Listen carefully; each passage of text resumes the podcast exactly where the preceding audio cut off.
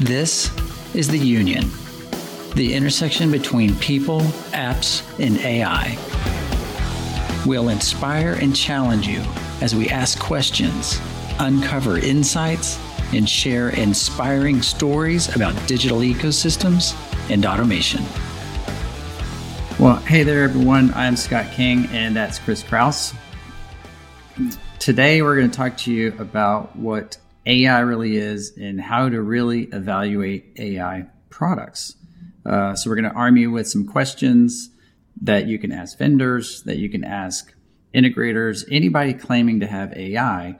Uh, we're going to help you with some definitions and, and help arm your shopping. And, and really, this stems from a recent FTC article. So, uh, Federal Trade Commission is closely monitoring this rapidly evolving AI market. And it wants businesses to ensure that their marketing claims are truthful and backed by evidence. I mean, all marketing is truthful, right? Everything on the internet is right. true. Oh, of uh, course, Scott. Of course. yeah. yeah, just like all everything in marketing has always been based on truth and facts. It's they've never stretched it at all. No, no. Just uh, uh, I guess go watch Mad Men, right? With all the yeah. the cigarette ads. Uh, cigarettes aren't helpful, or they're not healthful, right? Yes. Um, but they used to claim to be. So what we're going to do is take that analogy over to AI and explain that you know in the article that the FTC put up, and, and we'll link to it so everybody can can read it. Uh, they say companies must have a reasonable basis for their AI related claims. So this means that it has to be truthful data privacy, data security. So you have to be able to substantiate these claims. And then the FTC also goes on, Chris, to talk about the transparency in AI decision making. So, um, you know, I would think that is bias, you know, what data is used, what factors are considered uh, when making decisions. And then companies should consider external validation to bolster the credibility of their AI claims. So, third party testing, certifications, peer reviews, anything like that. And then businesses should avoid making overly broad or unsupported claims. Um, Chris, I mean, both you and I have been marketing software for quite some time. Like we've never made overly broad statements. Oh, never, never, never. Now, I might have known a sales guy who's who's done that every once in a while, and you know, when you're on a conference call, you can roll your eyes, but when you're in a video, you have to have like the stone face. You're like, oh, how am I going to undo that? yeah, you gotta you gotta have uh, poker face. Uh, now, yep. in the last couple of years, you can't uh, throw your hands up. You know, when somebody says something wacky. Yep. So, Chris, um, you know, where do we go from here? Should we should we talk about some definitions? Should we tell people yeah. like you know give them a baseline? Where where do we go? Yeah, I think it's a good thing. So if if you actually have a basic understanding of what what all these terms mean, you're going to be a more informed buyer. So it's going to mean you can actually ask questions of a company to determine do they actually have AI? Do they have ML? Are they just whitewashing it or, you know, washing AI washing is the term they use, right? So if you kind of have a basic understanding what the things are, then it'll put you in a good position to ask questions of the vendor to figure out are they washing or do they actually put AI in a product itself? And so, like, um, so Scott, when you hear AI, what does that acronym mean to you? Uh, AI, well, AI, I talked about poker earlier, so AI means all in, right? All in. Yeah, it's all in, could be artificial ingredients. In this case, AI stands for artificial intelligence. And I'm actually pulled a, a really good definition from Azure. They said artificial intelligence is the capability of a computer system to mimic human cognitive functions such as learning and problem solving. So they, they, they're describing it. It's like, can the computer learn over time? And can you apply that to solve a problem? And that could be a business problem or, you know, any type of problem out there. The trick is through AI, computer systems use math, which either you love it or you hate it. I have a degree in statistics, so I kind of like it.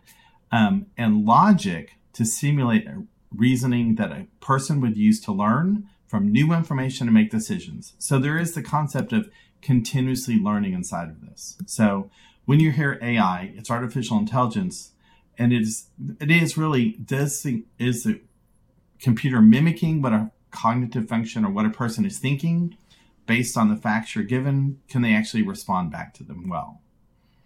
All right, makes sense. Yeah. So another term they use all the time is ML. And so you is it is AI and ML the same thing? So Scott, what does ML mean to you? So kind of sticking with the sports theme, I think ML is uh, Major League.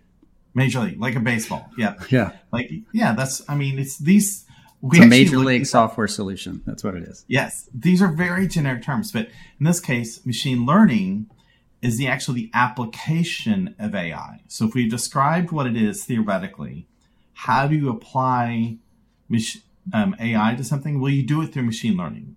And it's a process of using mathematical models of data to help computers learn without direct instruction. So what that means is you they actually use a lot of math functions to calculate what would um, what the answer should be or how to reason to the answer.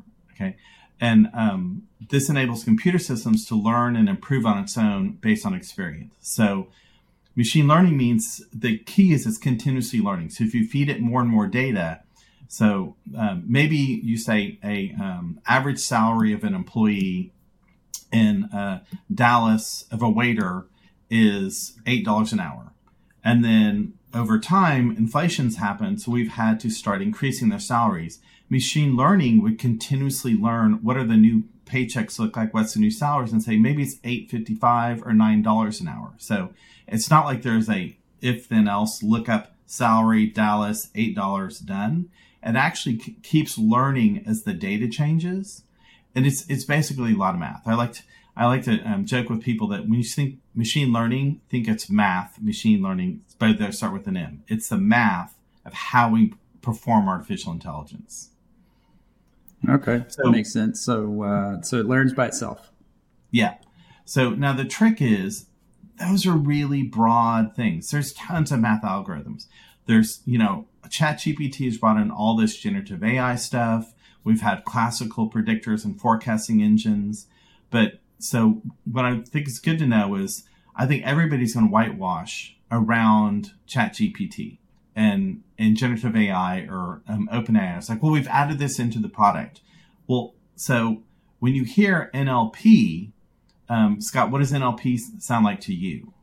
I know this one because I follow uh, English football. So NLP is a football academy out of London. Yeah, of course, of course it is. So, or it's actually natural language processing. So if you think oh, of there are categories of machine learning out there, and probably the most common one people are learning about is natural language processing, which basically what it says is I have unstructured language. So people are talking to me, people have written text, and we may know that it's structured, but the computer system doesn't know it's structured. So what happens is natural language processing is a big umbrella and says, okay, how do we take a a um, paragraph of data or a sentence of data from a person or listen to a, a conversation and say, okay, what's in this? Well, we know there's words in this, and words have roots. So some things are um, have ings at the end. So like I'm calling someone, I called someone, I call someone. So in natural language processing, the first thing you do is you say, okay, what is the what's the context of these words, and then you actually want to say, okay, what are all my words? And then you actually can figure out like what are your adjectives, your nouns, all those things we learned. So how do we actually figure out what they are and put it in a structured, say, format that a computer software can act upon? So it's literally how do you just take a sentence and break it down to its parts, but realize some things, you know, some things that matter. Like if there's an ed or an ing at the end, it's the same word itself. Okay. So now, of course, if we say, okay, if natural language processing is here, there's also two things underneath it. There's NLU and NLG.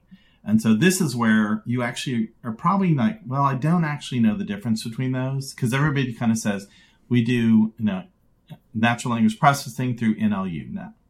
And so this will help you actually understand, are they just saying words or if they, you know, if they say it in the wrong order, they say we have NLU and NLP Actually, it's the other way around. So I'm going to help you be a better understanding of there's actually a hierarchy of this. So you can catch someone when they're just spewing acronyms and they don't know what they're talking about. Um, so acronyms, NLU. what does NLU mean, Scott? So it's probably some like government agency, like National Labor Union or something like that. Yeah. Right. And so it's actually natural language understanding. So if Yeah. natural language processing is the big part, part of it is actually natural language understanding. So it's a subset of natural language processing, which uses syntax and semantic analysis of the text to determine the meaning of a sentence. So the, the hard thing with like the English language is you can have a word and it means two things. So if I say, tell me a story, um, or I live on the second story of an apartment complex. So tell me a story is story is a noun in that in that sentence, right? But I live on the second story of an apartment, that's actually an adjective of where I live, right? So part of natural language understanding is if we've broken down the sentence into parts, what do these words mean where, where they're similars itself? And like I always use the um, the analogy in England, a crisp. Well, something can be crisp, and it just so happens that a potato chip is crisp. We call them a potato chip; they call it a crisp. So it would, it would be the natural language understanding of the British language to know a crisp is the same as a potato chip in the U.S. Right?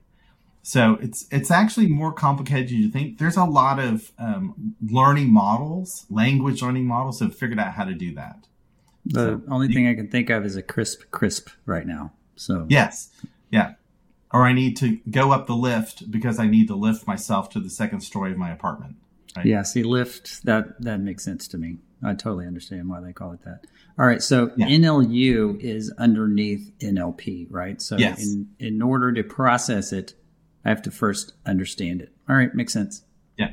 Now the NLG is probably the one that everybody's talking about. They just don't know that's what it's called. So Scott, what is NLG? Uh, is it National Leisure and Gaming NLG? It it is in some countries, but in this context, hey, we're talking about natural language processing. In the context of this conversation, NLG is natural language generation, and this is when you want to um, is actually a subset of NLP. So you've got NLP, um, and then you've got um, NLU and NLG. So NLU is understanding what someone wrote. This is the other side. How do we write a sentence based on information? So it actually it's what makes a computer write. And this is what a lot of people are playing with ChatGPT and that it can you can give it data and it will write you a paragraph or write you an essay. So natural language generation is actually focuses on what is the text, like you give it the information and it's going to parse that out. Then it's going to actually go write sentences about it, plan what the sentences in that should be. It writes it and then it actually does a proofread and says, okay, what's the grammar and the punctuation? Did is everything future tense, past tense, or current tense? And and I know for a fact, Scott, when I write stuff, you say I mess up my tenses all the time, right? Uh, yeah, Right. and grammar and spelling and yeah. Um, so all right, so that makes sense. So you know, you talked about Chat GPT, and a lot of the chatter that I see is about the prompts. So the, your your NLU, yet you kind of drew a triangle. If you're listening, you can't see Chris draw with his hands, Yeah. uh, but if you're watching, so you had the the NLP on top, NLU, and NLG underneath, and they talk Yeah. about the prompts. So is if I can make the generative AI understand me better and understand with greater context and greater g- detail and more constraints around the answer that I want, it can generate a better answer for me. Oh yes, for sure. Okay. Right. So it won't mess up the things like a story is a noun or story is an adjective, right? Yeah. Or a story is a street here in Dallas too, right? So Right, exactly. So that's kind of a deep dive into those. And, and quite honestly, when you get into AI, there's a lot of lot of AI out there. But I wanted to kind of explain those because that's what people are really I think there's gonna be a lot of whitewashing on that. But and there's certain things that is AI that have been around for a really long time and that people forget about. like speech to text, text to speech. Now, granted, it's it started out really horrible, and now they're getting better at it. So the inflection and the voice themselves, um, and OCR, quite honestly, if you Google it, there's some really cool videos in the 70s where IBM was showing how they started OCR. You could write a letter on a sheet of paper and they give it to the computer and says, "This is what you wrote," right? So these things, some of these things have been around a very long time. The NLP and NLU, the concepts have been there, but they really got the technology got much better and faster recently. And uh, we've also seen this with image recognition. Like the idea is just a picture of an apple or an orange has been applied in businesses. Okay, here's a picture of um, a circuit board, or here's a picture of a switch, here's a picture of machinery, identify the machinery. So all these things are advancing. But realize with machine learning models, that's the math. There's a whole bunch of stuff outside of this natural language processing that's gotten a lot of hype lately. So ChatGPT is like people now know about it. We've talked about that in another blog, right? It's elevated our expectations of how we can interact. But there's a whole bunch of other things out there because these math algorithms have been around for a very long time. So things like predictors, like I mentioned, can we predict a salary for an employee based on their title and their zip code? Because, you know, people in Dallas have a different cost of living than they do in LA or New York. So your salaries would be predictive of those things, right? And then there's like anomaly detection, which is the easiest one, right? Because you're saying, which one of these doesn't look like the others, which one of these doesn't belong. Like we learn that story, right, through Sesame Street, but how do we apply that to data that we use in business?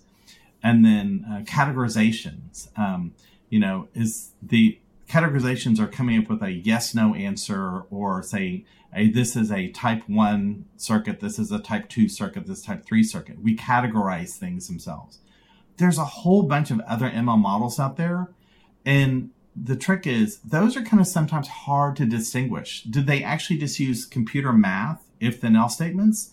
Or did they actually do something to predict the number and did it have that continuous learning? Because remember, our definitions for AI, artificial intelligence, and machine learning both have the concept of you have to give it, feed it data constantly, and then it learns new things. It will change the answer. It improves over time or it shifts over time as you change your answers themselves.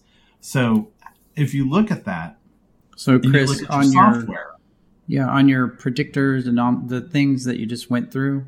Mm-hmm. So if if I want to find that in a product that I'm evaluating, what question do I ask? So if um, you know, if I'm talking to a salesperson, you yep. know, looking at a product, like what do, like how do I find out what type of machine learning they have in their product? What what do I ask for? Well, so you can ask them. It's like what algorithms or what math do you use for your predictors, your categorizations, your anomalies? And then the other thing is like, well, how, are they actual well-known algorithms? Like, is there some math? Is this a random forest, or you know, what? How are you doing your predictors? Linear, multi-regression, things like that. But then, how are they retraining them? Like, if it's out of the box and never changes, it's probably in the if then else statement. If it requires them to look at your data and look at industry data and it changes over time, then you can say, okay, these this is things actually using ML. So first, just ask them, what categorizations do you use in the background, and then ask about the continuous training to learn and provide different answers. Okay, all right. So if so that's on the machine learning side, and and we were talking about the NLP, NLU, NLG earlier. If they claim to mm-hmm. have NLP, what what do I ask? So how how do we help people understand that yes, you actually have NLP in your product, or you just have a bunch of people in the back office like like scripting the conversations. Yeah, and so I think the trick is actually saying, okay, are they applying the natural language um, understanding to something? So are they understanding the sentiment of the user? So if someone sends you an email, is it sentiment that they're happy or they or they're displeased about something? What's the intent of the email? Is it to lodge a complaint to get a status on an order? So people will claim a lot of NLP, but are they actually like applying natural language understanding to identify a problem and solve it? or are they actually say re, um, providing information back through natural language generation. So the, so the idea is, are they actually applying that? And then do they say over time we get smarter over time because we get more examples of your emails to read and, and tell you the intent?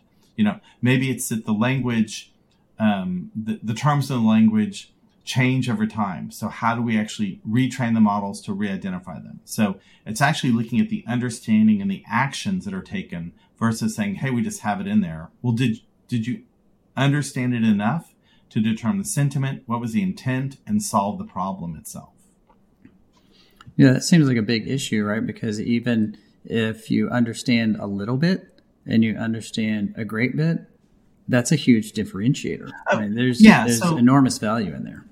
Yeah, you could say, "What's the status of my order one two three? Well, I don't need natural language processing to do that. I could just guess and use what's called a regular expression and say, "Give me the number in the sentence," and then look it up in a backend system and reply back that's actually not natural language processing understanding. That's a if then else statement in code where we say scan a sentence for a number and then return it. Now, if they get put two numbers in the sentence, what's the or, what's the status of order one two three for PO one two three? You know, then they may not get the right order, but they still can maybe do a little bit of like if then else. Do I see PO invoice? So this is actually, you know, if you ask the questions five different ways, to just still figure out the intent and associate the data with it correctly. You know, because there's stuff we've done in the past which was literally just coding techniques to do it. Right, right. Yeah, no one, uh, no, you know, no one ever uh, hard coded, you know, behind a website and made it look never. uh, all right, so that's the the NLU side most of the chatter is on the generation side, right? Content generation, writing emails, writing responses back to customers, uh, conversation bots on websites, what have you.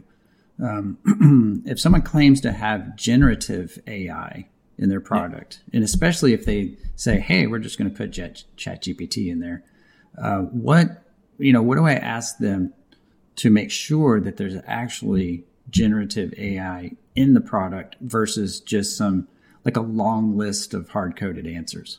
Yeah.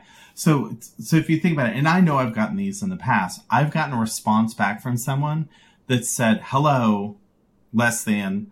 customer name here greater than comma right where there was a form and they forgot to actually fill out the form say think mail merge which is probably old young kids don't know what that is so if you're if they have you build forms and then you plug in put the customer name here put the account number here and put the balance here that's really not natural language generation right? Now if you give it some information like here's the customer name this is their address this is their account information and they're displeased with customer service that means natural language generation would read those four paragraphs and then generate a response to say, you know, maybe with some, I'm sorry that you're unhappy with our customer service.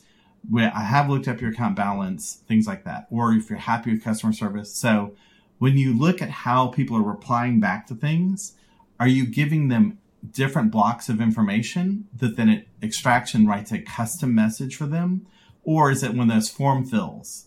And so because some of the form fills are not very good. Some of them, you know, they can get really complicated. And you can say if your balance is less than $50, then do this, kind of like in an Excel spreadsheet, if then else logic. If you see that, they're not really using natural language generation. And natural language generation will usually include some type of sentiment back. Um, they do want to make it a little more human like, um, you know, sympathy inside your response. Yeah, everybody loves a sympathetic robot, right? Yes, yeah, kind of. Um, just, just uh, clean the floor. Yeah. yeah, just clean the floor. Yeah. Don't tell so, me how dirty it is. it's very dirty, right? Especially with all the pets running around home. Um, yeah. Well, thanks, Chris. That was really helpful. Um, hope this helps everybody. Uh, you know, look at and evaluate different AI products. So just ask smart questions to get mm-hmm. smart answers. I think that was the point, and that's even you know talking to the AI, right? The better prompt, the better question you ask it, the better answer that it's going to generate for you. So hopefully you can take these, uh, evaluate products, and um, uh, you know bring AI into your enterprise. So hope this cool. helps. Thanks, Chris. Thanks for listening to The Union. I hope it was insightful and caused you to think about how you can influence technical advancements at your company. Please subscribe to the Union podcast series on your favorite podcast player to listen to past and future episodes. If you have a question for any of us or have a suggestion for the show, please email me at scott at kristasoft.com. Thanks for listening.